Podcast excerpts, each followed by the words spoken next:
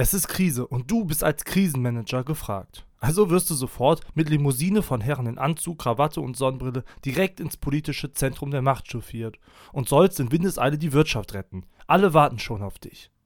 Wie also rettet man nun eigentlich eine Wirtschaft? Was tut man, um diese wieder auf Vordermann zu bekommen? Zum Glück kennst du dich aufgrund deiner überragenden Wirtschaftsfähigkeiten gut in der Wirtschaftspolitik aus. Und du weißt, es gibt im Grunde nur zwei mögliche Szenarien, die Angebots- oder die nachfrageorientierte Politik. Aber was hat es damit nochmal auf sich? Und was nützt einem, um die Krise wirklich zu überstehen? Das Ziel der nachfrageorientierten Wirtschaftspolitik ist die Beseitigung kurzfristiger Gleichgewichtsstörungen am Markt, die zu Schwankungen bei Produktion und Beschäftigung führen. Der nachfrageorientierten Politik, die von Ökonom John Maynard Keynes, der von 1883 bis 1946 gelebt hat, der geht es um die Vollbeschäftigung. Doch nicht so schnell, denn die Ausgangslage sieht nicht wirklich rosig aus. Die private Nachfrage ist zu gering, um Vollbeschäftigung zu gewährleisten. Das heißt, die Bürger und Leute, wie du und ich, kaufen zu wenig ein, zum Beispiel Eiscreme. Was ja klar ist, wenn wir aufgrund einer Krise ohnehin nicht mehr so viel Geld zur Verfügung haben. Dann gibt es wichtigere Dinge als Eis. Oder etwa nicht. Naja, das kann schon sein, obwohl es schade ist, weil ich großer Eisfan bin. Aber gut, zurück zum Thema. Die Konsequenz daraus besteht darin, dass einige Eisverkäufer ihren Mitarbeitern kündigen müssen oder zumindest mal keine neuen Leute einstellen können.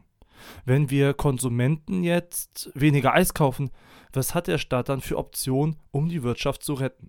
Richtig, er kann einfach anfangen, Eis zu essen. Nein, kleiner Spaß beiseite, wobei, was praktisch idiotisch klingt, ist theoretisch durchaus sinnvoll, denn der Staat kann auf jeden Fall ins Marktgeschehen eingreifen, und zwar durch staatliche Ausgabeprogramme. Er könnte aber auch einfach den Eisverkäufern sagen, anstelle von 1 Euro Eis pro Kugel kostet das Eis nun nur noch 50 Cent. Dann würden wir Verbraucher wieder mehr Eis kaufen, den Preisausfall, also die Differenz zwischen dem neuen und alten Preis, der bei 50 Cent liegt, würde dann der Staat übernehmen. Dieses Prinzip des Staatseingriffs nennt man auch Fiskalismus, was einfach nur den Staatshaushalt bezeichnet und darauf abzielt, dass der Staat Geld ausgeben soll. Ausgabeprogramme führen ohnehin nämlich zum Anstieg der Staatsausgaben und damit auch zu Neuverschuldung.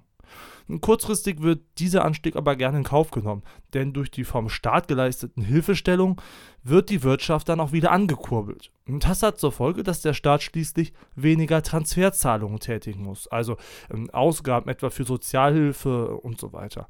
Und außerdem erhält er durch das Wirtschaftswachstum zusätzliche Einnahmen und Steuern.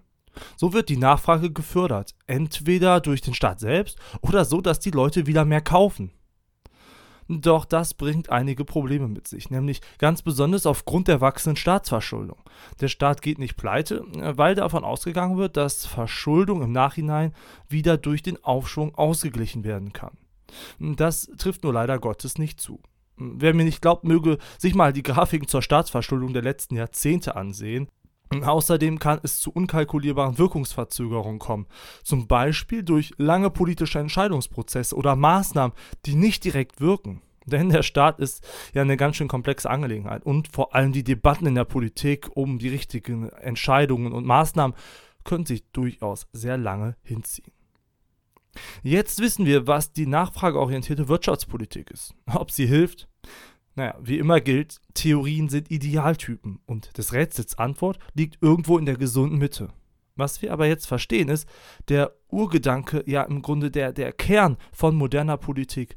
Denn es geht für Politiker und Parteien der Gegenwart eigentlich genau darum, soll der Staat eingreifen und wenn ja, wie weit? Oder soll er sich raushalten?